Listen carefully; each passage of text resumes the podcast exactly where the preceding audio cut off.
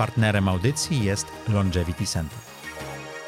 Cześć, witajcie w kolejnym odcinku Zaprojektuj swoje zdrowie. To już drugi i pierwszy taki super poważny temat, ja powiem szczerze, czuję się jak w filmie Hitchcocka, czyli powinno zacząć się od trzęsienia ziemi, a potem akcja powinna narastać. Dzisiaj jest to trzęsienie ziemi, rozmawiamy o libido męskim i co z nim zrobić i jak ono się zmienia. Dwie niesamowite osoby ze mną, z którymi ja współpracuję już od kilku miesięcy. Doktor Wanda Baltaza, witam cię bardzo serdecznie. Dzień dobry. I doktor Robert Jarama. Witam. Nauki medyczne, nauki o zdrowiu i człowiek z biznesu, który nie do końca na tym wszystkim się zna i chciałby się dowiedzieć, czym jest męskie zdrowie. Robercie? Dobrze, no to może ja zacznę, chociaż powinny zaczynać kobiety. A dlaczego? Ja Dlatego, skończę. że kobiety zawsze powinny zaczynać. To jest zawsze kulturalnie, żeby zaczęła kobieta powiedziała swoje zdanie na nas, mężczyzn, bo my jesteśmy jednak trochę złamani oceną własną. Okej. Okay. Więc może jednak Zacznijmy. No wiesz, ja tutaj chciałam, że tak powiem, skontrować, jeżeli chodzi też o kwestię mojej płci i mojej profesji, to co szanowny pan doktor powie. Natomiast wydaje mi się, że zdrowie męskie to jest przede wszystkim temat bardzo mocno pomijany. Mhm. Zobaczcie, że wy lubicie zamiatać swoje różne problemy pod dywan, a znowu z drugiej Jakie problemy? strony... Ktoś ma problemy? Dramat, nie? A potem nagle się okazuje, że trochę idziecie w stronę hipochondrii i wręcz wyolbrzymiacie różne rzeczy, jak się okazuje, że już nie działa po waszemu i tak jakbyście chcieli. Oj tam, to oj tam. To, Robert, przepraszam, wróćmy do ciebie. To był błąd, żeby zaczynała. Jak już no to... powiedziałem, to będzie bardzo ciekawy odcinek. Ja po pierwsze jestem absolutnie propagatorem męskiego zdrowia i męskiej supremacji, żeby tutaj nie było wątpliwości. Uważam, że my nie mamy żadnych problemów, aż do momentu, kiedy umrzemy. A wtedy już w ogóle nie ma problemów. A wtedy nie ma problemów żadnych. Bardzo bym chciała, żeby tak było. Natomiast myślę, że zarówno ja, jak i inne przedstawicielki mojej płci mogą zgłosić, że bywa różnie z tym brakiem waszych problemów. Brak zrozumienia kobiet w stosunku do mężczyzn polega także na tym, że my mężczyźni jesteśmy takimi e, istotami wielowymiarowymi. Chyba ci się pomyliły istoty. Ja, ja może powtórzę pytanie, to będzie łatwiej dla szczególnie słuchaczy i widzów. Czym jest męskie zdrowie? No o, mówimy dobra. o zdrowiu. Mówimy o zdrowiu jeszcze raz powtórzę, mężczyźni są wielowymiarowi i także męskie zdrowie jest wielowymiarowe i to nie jest taka prosta sprawa w zdefiniowaniu tego. Bardzo wielu mężczyznom to wszystko, męskie zdrowie każe się z libido. To jest taki, mhm. takie hasło, które Albo prostatą. Nas, no nie, to z prostatą naszej choroby. Natomiast y, wszystkim mężczyznom, albo przynajmniej absolutnej większości kojarzy się męskie zdrowie z libido i tutaj też jest taki troszkę niedo, niedozrozumienie, dlatego że libido w ogóle powstało, zacznę górnolotnie, ale wytłumaczę dlaczego, zostało stworzone przez Freuda. Mhm. I Freud libido rozumiał jako energię życiową, szeroko pojętą. I to jest to właściwe a nie, a nie. Tylko a nie seksualną. tylko seksualną. Tak. I to jest właściwe pojęcie tak naprawdę libido, czyli to jest ta energia, która powoduje, że my wstajemy rano, bierzemy Chce ten oszczep, wychodzimy z jaskini i biegamy za zwierzyną. To jest to, co nas... Ja z tak łóżka, ale okej. Okay. No tak, ale pierwotnie tak to wyglądało. Kobiety zostały w jaskini, zbierały jakieś tam sobie e, korzonki, a my chodziliśmy po okolicy, mhm. zbieraliśmy tego dziczka, łowiliśmy. I to jest to męskie zdrowie. To jest to, co nas tak naprawdę kręci, co nas podnosi rano z łóżka i co powoduje, że chcemy żyć, chcemy działać. I jeżeli na tym oprzemy filozofię męskiego zdrowia, to wtedy ona się robi taka właściwie wielowymiarowa. To ja troszkę to jeszcze też tutaj skontruję, czy w zasadzie uzupełnię. Musimy pamiętać, że tak naprawdę zdrowie z definicji oznacza, można powiedzieć, taką równowagę pomiędzy zarówno tym zdrowiem fizycznym, psychicznym, mhm. jak i takim dobrostanem społecznym i my często o tym zapominamy. I to, do czego pięknie Robert nawiązał, czyli do tej naszej, można powiedzieć, pierwotnej natury, to to jest tak naprawdę klucz wszystkiego i tutaj to zdrowie i libido też z tego się tak naprawdę wywodzi, bo to, że wstajecie i biegniecie, to jest jedno, ale żeby tutaj ta energia seksualna w ogóle mogła się pojawić, no to musimy pamiętać, że to chodziło tak naprawdę o przedłużenie gatunku. Więc w momencie, kiedy pojawiały się te wszystkie stresory, to to siłą rzeczy będzie wpływało na to libido i na to, czy ten myśliwy dogoni kiedyś jakąś kobietę, z którą będzie chciał stworzyć coś pięknego. Więc tutaj to nasze zbieranie korzonków to tak naprawdę też... Okay. Ja nie mówię, Absolutnie że coś źle. Się. Absolutnie zgadzam się. Natomiast y, wracamy teraz do definicji longevity, jeżeli mogę, bo jesteśmy przedstawicielami tego nurtu, że w ogóle ta definicja longevity opiera się właściwie, całe ten ruch longevity opiera się na takich trzech głównych zasadach. Na zdrowiu fizycznym, zdrowiu psychicznym i zdrowiu emocjonalnym, o czym wcześniej wspomniałaś. I teraz to samo dotyczy obu płci, tu nie mamy różnicy. Więc mężczyzna musi być zdrowy fizycznie, ale także psychicznie poukładany i emocjonalnie też w miarę wycieszony. Jeżeli tego nie ma, to zaczyna się jakaś nierównowaga, która potem się odbija na naszym funkcjonowaniu także zdrowotnym. A więc zdrowie jest bardzo szerokie, wracam wielowymiarowe. Czyli to nie jest takie oczywiste. Nie. Popełnienia w przypadku mężczyzn tym bardziej, dlatego że my faktycznie, tu się zgadzam, bardzo często i bardzo długo wypieramy wszelkiego rodzaju objawy, które nam się zdarzają, no bo jak mi nie urwie nogi, to i tak jeszcze wstanę i nic mi tam się nie będzie działo. Mówi to człowieka, któremu Przyjdę... urwało nogę, więc y, rozumiem, jak to jest. Proszę, naprawdę, no I, i tak jest, tak było, tak? No ja spadłem z hulajnogi i wiesz, ten, ten, ta trauma, dwa i pół roku, cztery operacje, to... Kiedyś mężczyźni spadali z motocykli, motorów, takie rzeczy. Z hulajnogi. Czy można poprawić, czy też utrzymać, no facet 53 lata, tak? Swoje libido, czy tą energię do życia, czy tą energię seksualną, czy jak, jak ja rozumiem, one się przenikają, bez farmakologii? Można. Trzeba. Musimy pamiętać, że każdy aspekt naszego funkcjonowania, zwłaszcza tego zdrowego, powinien być w zasadzie warunkowany tutaj, czy patrzymy na to przez kwestię longevity, a to jest dla nas najważniejsze, czyli też poprawy, można powiedzieć, całego funkcjonowania i to długoterminowo, bardzo długoterminowo, czy w ogóle takiego klasycznego funkcjonowania, zaczynając od tego, jak żyjemy jak funkcjonujemy. Tak jak ty zajmujesz się projektowaniem swojego zdrowia, swojego życia, tak samo my w zasadzie powinniśmy bardzo szybko zacząć myśleć, co na to nasze życie wpływa. A bardzo szybko to jest 20 lat, 30 lat wieku? Ojejku, najlepiej teraz to się już mówi, że od urodzenia powinniśmy no, Nie mamy tej świadomości jeszcze No ale chyba, nasi nie? rodzice budują w nas okay. pewnego rodzaju wzorce. I to jest budowanie nawyków żywieniowych i Oczywiście, tego typu rzeczy. bo właśnie to, co najbardziej wpływa na to nasze zdrowie, właśnie wielowymiarowe, to jest nasz styl życia. Czyli A nie DNA? Nie, to jest tylko w 10, nawet 6%. Okay. Więc my, nawet jeżeli mamy coś, powiedzmy, w spadku od rodziców genetycznie czy od naszych przodków, to i tak jesteśmy w stanie na to wpłynąć tym, jak żyjemy, jak funkcjonujemy, czyli właśnie tym, jak jemy, jak się regenerujemy, jak śpimy, jaką mamy aktywność fizyczną, co robimy, jak w ogóle, jaką mamy zdolność reagowania gotowości na stres, więc to mhm. jest bardzo, bardzo szerokie. I też właśnie prewencja, czyli to, że myślimy dużo wcześniej o tym naszym zdrowiu i chodzimy na przykład do lekarza i weryfikujemy, co się z nami dzieje. Więc tutaj faktycznie jakby takie, można powiedzieć, że zwiększanie świadomości u mężczyzn, że warto jest myśleć o sobie dobrze, a nie tak, że prowadzimy bardzo wyniszczający tryb życia, a potem próbujemy to szybko nadgonić, jak widzimy, że jest problem, jest ważne. I to też się będzie przekładało właśnie na libido i na to zdrowie, zarówno energię życiową, jak i seksualną, że im lepiej się prowadzimy, tym lepiej wszystko będzie działało. A czy można cofnąć pewne błędy, czyli jak był Big Mac, frytki i cola przez całe życie i dużo alkoholu, mało snu i tego typu rzeczy, no to zaciągamy pewien dług do swojego organizmu. Czy można ten dług spłacić albo najlepiej skancelować? Ulubiona odpowiedź dietetyków, to zależy. I prawników też. Dokładnie. Oczywiście wszystko zależy od tego, jak się prowadziliśmy, jak długo to trwało, jakie mhm. mamy uwarunkowania. Oczywiście próbować możemy i ja zawsze trzymam kciuku, kciuki za moich pacjentów, natomiast no, też nie zawsze się udaje. Natomiast w jakim jakimś stopniu zawsze możemy trochę tych błędów odwrócić. Ale libido to też są hormony, prawda? Testosteron, tak, kortyzol. Ja nawiążę do tego, co Wanda przed chwilą powiedziała i większość osób, które do nas przychodzi, to są takie 35+. Plus. To są osoby, mhm. które interesują się swoim zdrowiem na tyle, żeby drążyć temat. I to, co je wszystkie łączy, to pewna zmiana perspektywy.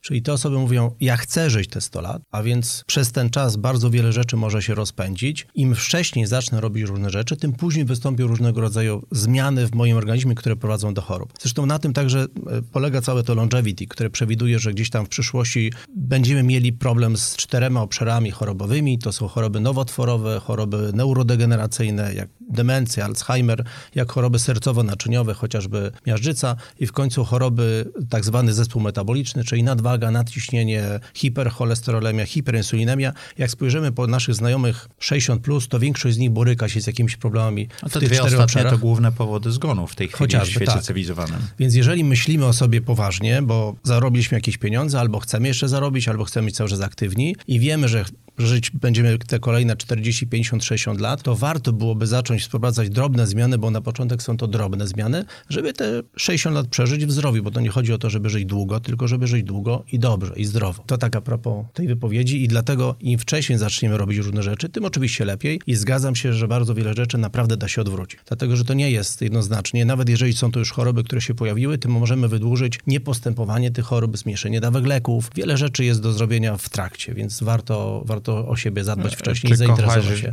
Czy chociażby można schudnąć, żeby tak, chorobę nadciśnieniową, ja, nadciśnieniową. Większość ludzi ma takie wyobrażenie, że prowadzi w swoje życie rewolucję, wszystko będzie, nie wiem, do, do nie przerobienia. Będą tabletkę. Złota tabletka jest inna sprawa, ale jak już przychodzą do nas, to oni takie mają wyobrażenie, że to będzie wielka rewolucja, będą ciężko pracować na tym.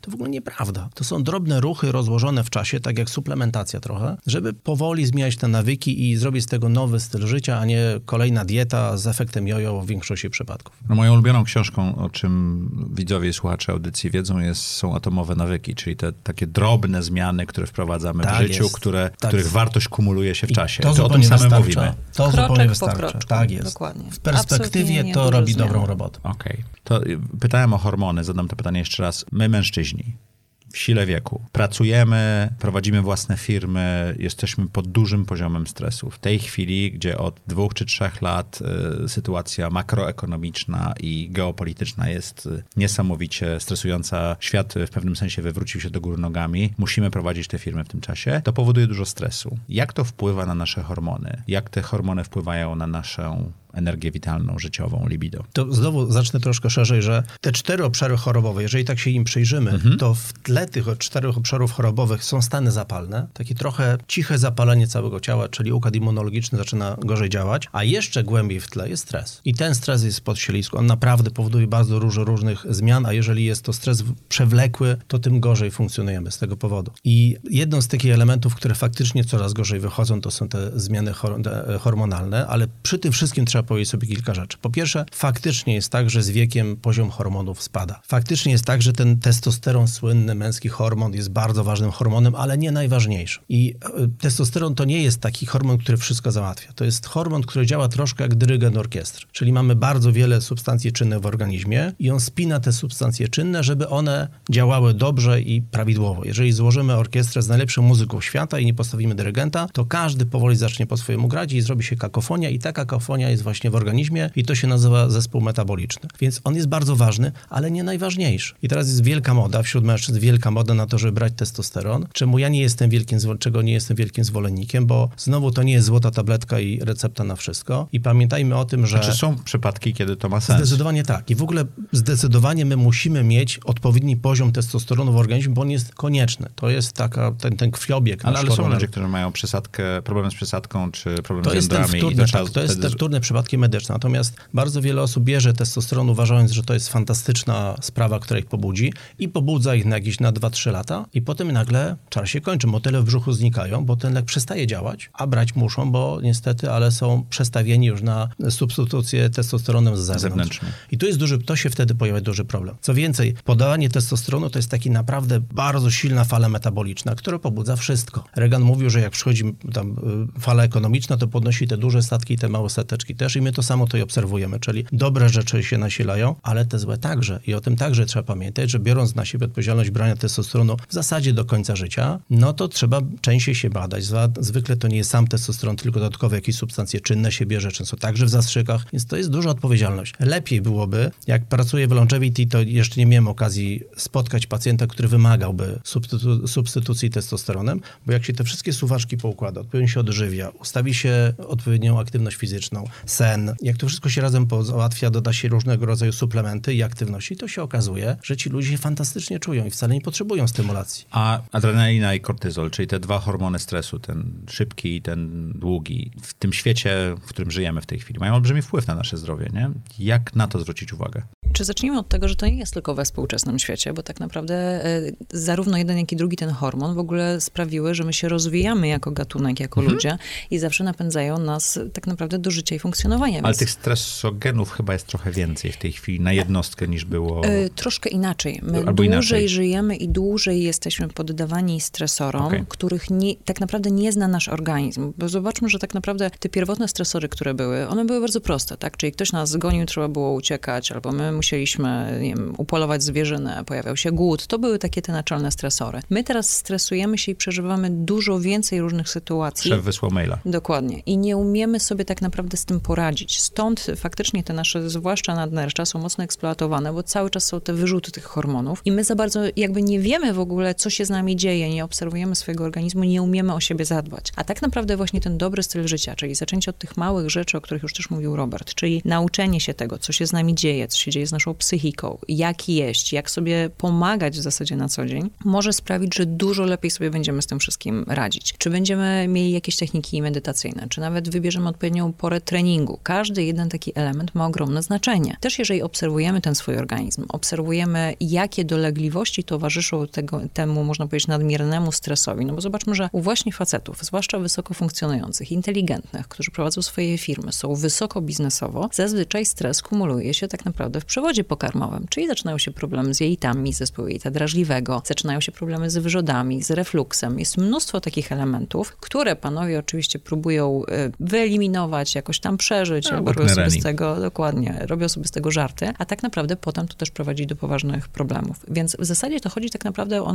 nauczenie się obserwowania swojego organizmu i znalezienie odpowiednich kroków do tego, żeby było lepiej. Więc nie możemy wszystkiego też zwalać na hormony i mówić, że one są złe, niedobre i w ogóle odejdźmy, bo zamiast wchodzić od razu czy w suplementację, czy chociażby w leki właśnie tutaj, które my jako Polacy bardzo lubimy, to powinniśmy zastanowić się, co możemy zrobić stylem życia i naszymi małymi działaniami, żeby tak naprawdę odsunąć w czasie to takie, mhm. można powiedzieć, wspieranie farmakologiczne i to jest jak najbardziej możliwe. Z tym stresem, tylko jeszcze jedną rzecz powiem, z tym stresem jest tak, że stres będzie nam towarzyszył, ja nie wiem, czy nie więcej nawet będzie stresu w przyszłości. Natomiast różnica polega na tym, jak my reagujemy na ten stres. I akurat e, w Longevity używamy bardzo różnych, wielu takich urządzeń, pod które podpinamy naszych klientów, bo to nie są pacjenci, bo nie są chorzy, nie chcemy ich stygmatyzować, które właśnie w czasie rzeczywistym, pokazując chociażby poziom stresu, pokazują tym ludziom, na co oni reagują niewłaściwie. Czyli jak gdyby mogą przewidzieć, że może ta sytuacja bardziej wywołuje mnie stres, a może trochę inaczej podejdę do tej sytuacji, a może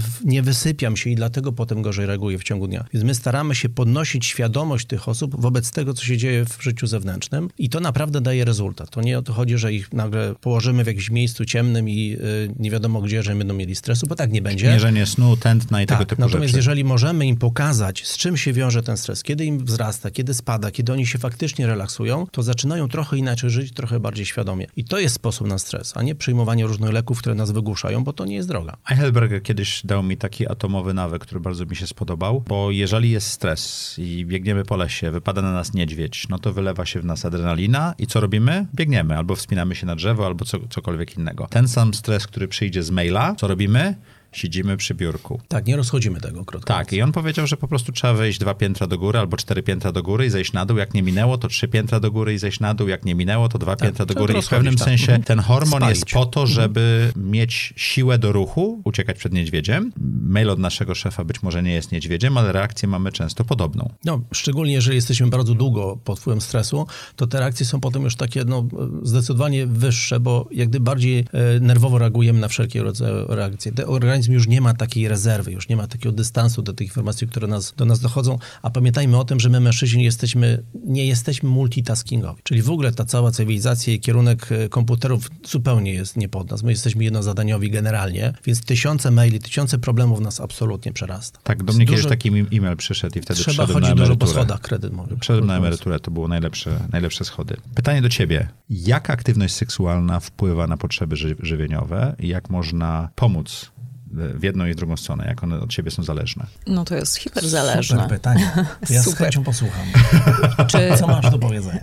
Myślę, że sporo. Zacznijmy od tego, że tak naprawdę żywienie ma wpływ na wszystko, no bo okay. żywienie tak naprawdę sprawia, że my żyjemy. Y, aktywność na seks, a seks na... Akty- y, na... Ależ oczywiście okay. też. Zacznijmy od tego, że żeby w ogóle funkcjonować i mieć siłę do tej aktywności seksualnej, musimy mieć paliwo, czyli musimy zjeść. Mhm. I też zawsze obserwujemy, że jak zjemy dobrze, to mamy więcej tej energii niż jak się... Chyba, że naj... za dobrze. Chyba, że się najemy źle i ciężko, no to wtedy mhm. tak naprawdę ta ochota nam się w jakiś sposób e, kończy, nie chce nam się, tak? I to jest ten ospały wiking, który, który nie chce działać, można mhm. powiedzieć. Natomiast jeżeli jesteśmy bardzo aktywni, seksualnie. Pamiętajmy, że to też jest aktywność fizyczna, więc nasze zapotrzebowanie energetyczne rośnie. Nasz organizm skupia się na tym, żeby przedłużyć ten gatunek, czyli żeby mhm. doszło tak naprawdę do tego wytrysku, żeby było nasienie. I też musimy dostarczyć składników, żeby to nasienie i to zdrowie męskie, właśnie libido i hormony, prawidłowo się tworzyły. Co więcej, musimy pamiętać, że każdy kolejny wytrysk też można powiedzieć, że osłabia mężczyznę i pod względem energetycznym, o czym Znacznie, tak. często tak. rozmawiamy, ale też pod względem składników e, tak naprawdę mineralnych, przede wszystkim selenu i cynku. Bo on one są używane do produkcji plemników. Do produkcji plemników są w nasieniu i jest mhm. ich tam dużo, e, więc tak naprawdę, żeby zadbać o te nasze gonady, żeby nasz mężczyzna z punktu widzenia kobiet, czy wy panowie po prostu, żebyście dobrze funkcjonowali, to powinniście jeść zdrowo i lekko. I tutaj faktycznie te najważniejsze zasady diety, przede wszystkim anty właśnie takiej zapalnej, przeciwzapalnej, ale też w ogóle śródziemnomorskiej, czyli to, żeby było dużo warzyw, dużo owoców, bo ten cukier, fruktoza są potrzebne też, żeby nasienie było prawidłowo e, tworzone i żeby w ogóle plemniki mogły przeżyć. Ale oczywiście... I się poruszać. I się w ogóle poruszać. I stąd właśnie też, żeby się mogły poruszać, no to odpowiednia ilość wody. Jeżeli nie pijecie, nie jesteście nawodnieni, to ta sperma też będzie zupełnie inna i to będzie wpływało na osłabienie waszej płodności i nawet sam wytrysk będzie mniej przyjemny, mhm. bo po prostu macie takie, można powiedzieć, skumulowane to nasienie, ono jest mniej właściwe. Potrzebujecie białka i do tego, żeby była siła mięśniowa, żebyście mieli siłę w ogóle tej aktywności seksualnej, ale też do tego, żeby właśnie w ogóle zbudować same te plemniki, żeby one mogły funkcjonować, żeby to nasienie było na dobrym poziomie.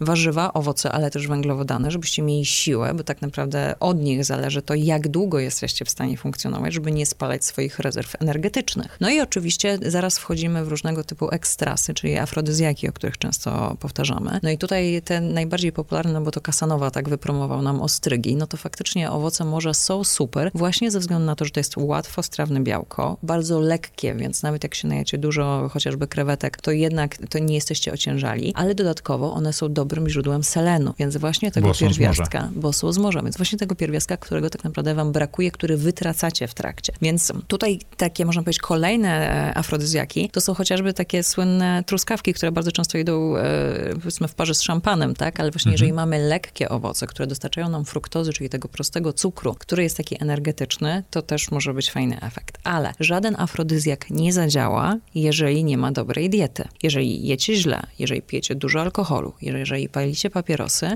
to to będzie uderzało w tą waszą najważniejszą energię i to, co macie oddać światu, tak? Czyli to wasze nasienie mhm. będzie osłabione, czyli też wasza siła witalna i w ogóle nawet ochota sama na jakąkolwiek aktywność seksualną będą obniżone. A jak życie seksualne wpływa na nasze potrzeby dietetyczne? One się zmieniają właśnie w tych zakresach, co mówiłaś? Dokładnie. Przede wszystkim, jeżeli akty- jesteście mocno aktywni mhm. seksualnie, to pamiętajcie, że to jest właśnie wydatek energetyczny, więc możecie potrzebować więcej kalorii. Mhm. Dokładnie, to jest numer jeden. Numer dwa, pamiętajcie, że tak samo bardzo istotną kwestią jest to, żebyście nie zapominali o tym, żeby ta wasza dieta była urozmaicona, żeby właśnie dostarczać sobie tych wszystkich najważniejszych składników odżywczych, mineralnych, pierwiastków tutaj właśnie, ale też witamin, no bo bez antyoksydantów, czyli tych witamin między innymi, ale nie tylko też innych składników, które wpływają na wyciszenie tego stanu zapalnego i stresu oksydacyjnego codziennego, też będziecie gorzej reagować na swoje potrzeby seksualne i będziecie mieli mniejszą sprawność. To ja zostanę przy tobie, bo mam następne pytanie. E, dieta i hormony męskie, czy one mają ze sobą coś wspólnego i jak można dietą regulować to, jak hormony męskie się w naszym organizmie e, tworzą? Ma bardzo dużo wspólnego ze sobą, zarówno u mężczyzn, jak i u kobiet, mhm. ale musimy pamiętać, że szlaki hormonalne są bardzo skomplikowane. I to, o czym już nawet Robert zaczął mówić, że to nie jest tak, że mamy jeden hormon, na którym się skupiamy i to wystarczy,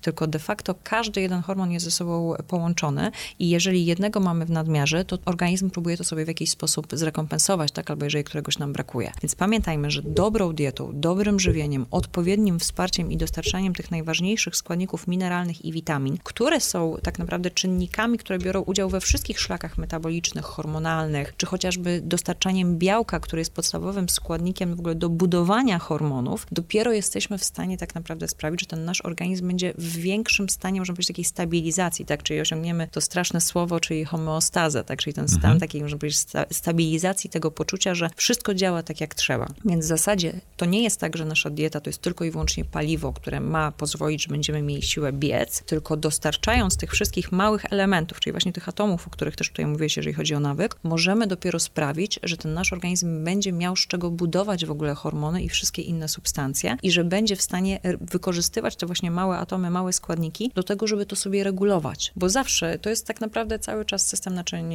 połączonych. Jeżeli mówimy, czegoś jest za dużo, czegoś będzie za mało. Czyli my mówimy o tym, że po pierwsze kontrolować makroskładniki, czyli e, białko, tłuszcze, węglowodany, ich jakość i ich odpowiednią proporcję, ale też mikroskładniki, czyli Jeżeli... właśnie te pierwiastki rzadkie i tego Dokładnie. typu rzeczy, których sami nie wytworzymy. Bo zobacz, my się bardzo często skupiamy, mówiąc o diecie, tylko i wyłącznie na energetyczności, tak? Czyli ile tak. kalorii mam zjeść ewentualnie ile białka. A tak naprawdę oprócz tego, że mamy to spożywać, to liczy się ich jakość i liczy się ich proporcja względem siebie. Różnorodne jedzenie jest lepsze niż Zdecydowanie monotonne. niż monotonne. Natomiast chodzi o to, że im więcej kolorów, im więcej rodzajów mamy tak naprawdę żywności w tym naszym pożywieniu, tym więcej dostarczamy sobie składników. Nasz organizm sporo jest w stanie zrobić sam. To nie jest tak, że my musimy wszystko wyliczyć co do po prostu tam miligramów tak naprawdę, żeby to się zgadzało, ale chodzi o to, żebyśmy dostarczyli coś, z czego organizm może czerpać to, czego mu brakuje. Bo większej rzeczy, jeżeli będzie ich za dużo, to organizm się, po, mówią o mikroskładnikach, pozbędzie się ich, prawda? Pozbędzie się i faktycznie mamy duże zdolności do regulowania. Hmm. Natomiast tutaj jeszcze dochodzi ważna kwestia tego, że zarówno jakość żywności wiadomo, że w obecnych czasach jest pogorszona. Wiadomo, że nasze zdrowie też może być nadszarpnięte w jakiś sposób, chociażby przez ten długotrwały stres, właśnie to, że są problemy z jejitami. Możemy mieć pogorszone wchłanianie różnych składników i tutaj ewentualnie dochodzi temat suplementacji i tego, że jeżeli mamy zwiększoną chociażby aktywność fizyczną albo obniżoną odporność, to też są takie momenty w życiu, kiedy trzeba dobrać suplementację, ale nie na zasadzie, że wchodzimy do stacji benzyny, na stację benzynową i sobie wybieramy suplementy, które widzimy przy kasie, tylko A dopiero... te, które widzieliśmy w reklamach. Ach, no oczywiście,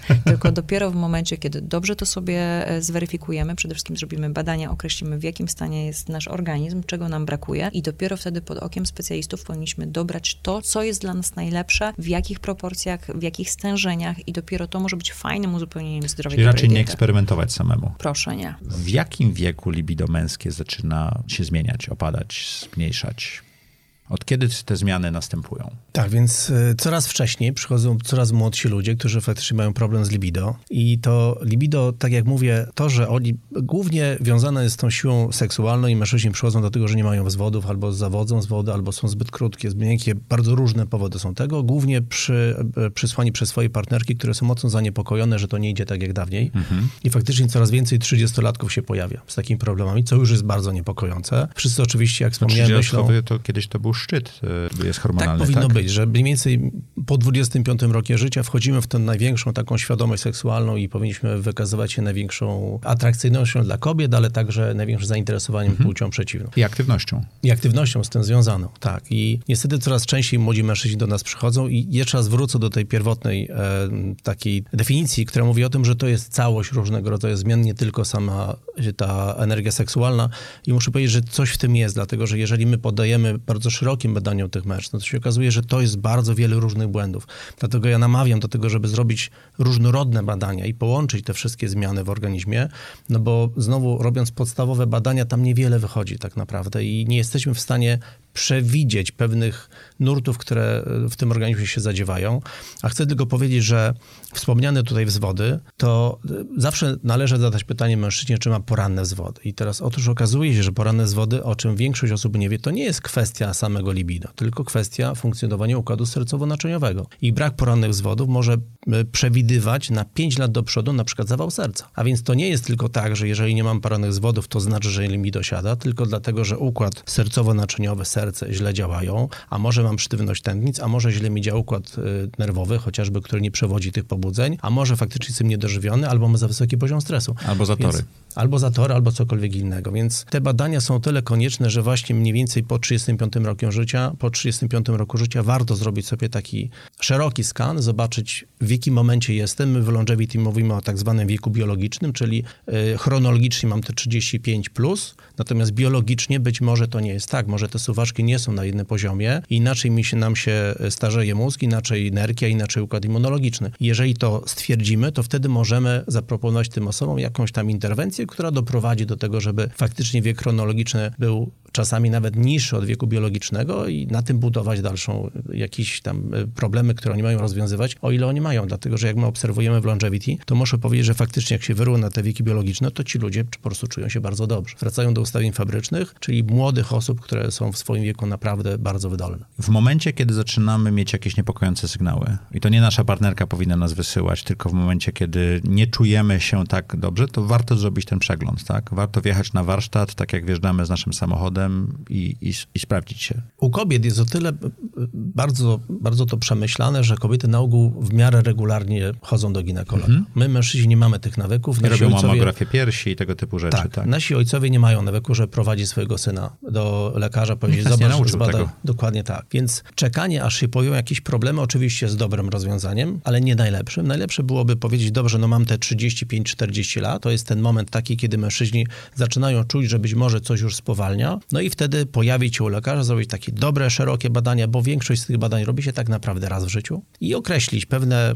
obszary, w których być może będą miały problemy i potem już się skupić na tym, żeby oczywiście robić różne badania, ale te obszary monitorować, co się dzieje. Ja tylko jeszcze chcę wspomnieć, że dokładnie w zeszłym roku świeży artykuł się pojawił w takim znakomitym czasopiśmie Science, y, który podsumował wiele lat obserwacji bardzo dużych grup pacjenckich. I się nagle okazało, że z tym metabolizmem, bo większość mężczyzn mówi po 40 zaczynam już spowalniać, już metabolizm siada, są różne teorie na ten temat. Otóż oni wykazali, że metabolizm po takim piku metabolicznym wieku okresu pokwitania 14 17-18 lat, ustala się na poziomie mniej więcej 20 roku życia i trwanie, przerwanie na tym samym poziomie do 60 roku życia. Czyli tak naprawdę niezależnie od płci, młodzi jesteśmy metabolicznie do 60 roku życia, więc jest o co powalczyć. Cała reszta to tak naprawdę lifestyle. Na siłowni mamy takie dobre powiedzenie, że w wieku 30 lat czy 20 lat jeździmy komunikacją, chodzimy na piechotę, w wieku 40 kilku lat mamy już własny samochód i nim jeździmy. I to też może być tak, że poziom naszej aktywności się zmienia, a niekoniecznie metabolizm. Zdecydowanie tak. Metabolizm wiemy, że się nie zmienia, więc zachęcam wszystkich, że warto jest o co walczyć. A jak spadek libido wpływa na codzienne funkcjonowanie mężczyzn?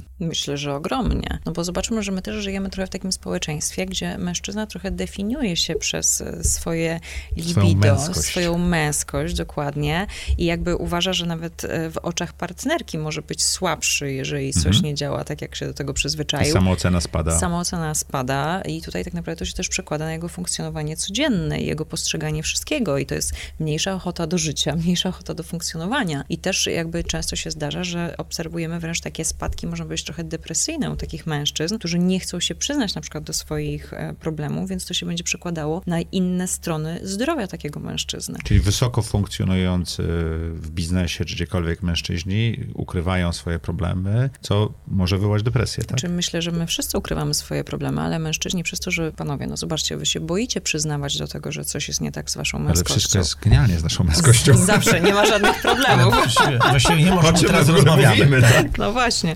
No to niestety ukrywacie i to może tak naprawdę tylko potęgować wasze problemy. Więc w zasadzie myślę, że to, co też leży po waszej stronie, to jest właśnie głośne mówienie o tym, że nie ma czego się wstydzić. Jeżeli pojawia się problem, nie jesteś pewny, co się z tobą dzieje, zauważasz, że dzieje się coś niepokojącego, zgłoś się do specjalisty. Nie ukrywaj, czekaj, e, kupuj jakieś magiczne specyfiki z internetu, które mają tutaj poprawić jakąś reakcję, tylko zastanów się, co się zmieniło w twoim życiu, albo jak możesz z kimś podyskutować o tym, co możesz zrobić lepiej. Zaczynajmy od prostych kroków, małych kroków i uczmy mężczyzn nawyków tego kontrolowania się, badania, jednak chodzenia do lekarza. To jest tak, że po pierwsze bardzo często pojawia się takie zjawisko, że jeżeli mężczyzna nie może się wykazać w sypialni, to się trochę załamie. Jak się trochę załamie, to mu trochę trudniej się potem wykazać, bo już nie jest pewny siebie. To jest A taka spirala. Jeszcze bardziej będzie potem załamany, co oznacza jeszcze większy problem w sypialni. Więc faktycznie jest tak, że to nie tylko w sypialni obowiązuje ta reguła, ale także w normalnym życiu.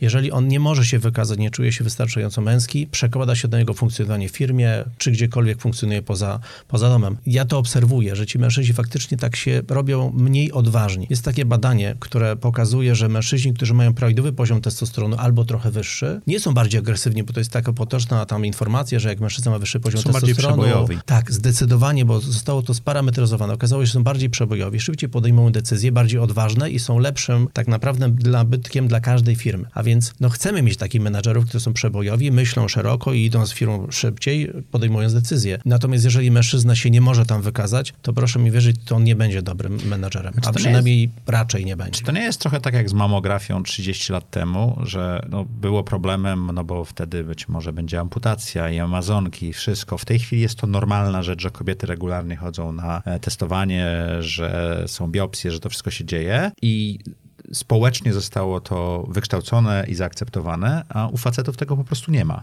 Nie mamy tego. Ty mówiłeś w pewnym momencie, że właśnie, żeby syna zabrać na badania i tak dalej, y, że, że trochę nam brakuje społecznie takich wzorców. Ale ja dlatego właśnie mam nadzieję, że ten program jest o mężczyznach, ale nie tylko dla mężczyzn. Więc jeżeli mówimy o takich wzorcach, to ja bym nie polegał tylko na tym, że przebijemy się teraz do psychiki męskiej, która nagle się poprawi, wszyscy powiedzą, wow, idziemy gromadnie do lekarzy, trzymamy się za ręce. Ziarenko zasiejemy. Natomiast myślę, że także, jeżeli będą tego słuchać kobiety, także powinny spróbować pomyśleć o tych mężczyznach ciepło, bo to także jak w tańcu, no, jak partnerzy. Jeżeli on będzie zdrowszy, to ona też będzie się lepiej czuła w tej sytuacji. Tak, tak dla wszystkich. To nie każdy odcinek będzie o męskich sprawach. Będziemy mieli też e, generalnie i o każdej płci, o kobietach i o mężczyznach, także Ale męskie sprawy dotyczą także kobiet, więc to jest, to są naczynia połączone oczywiście. I vice versa. Dobrze, to jeszcze z waszego doświadczenia, wasi pacjenci, przepraszam, klienci.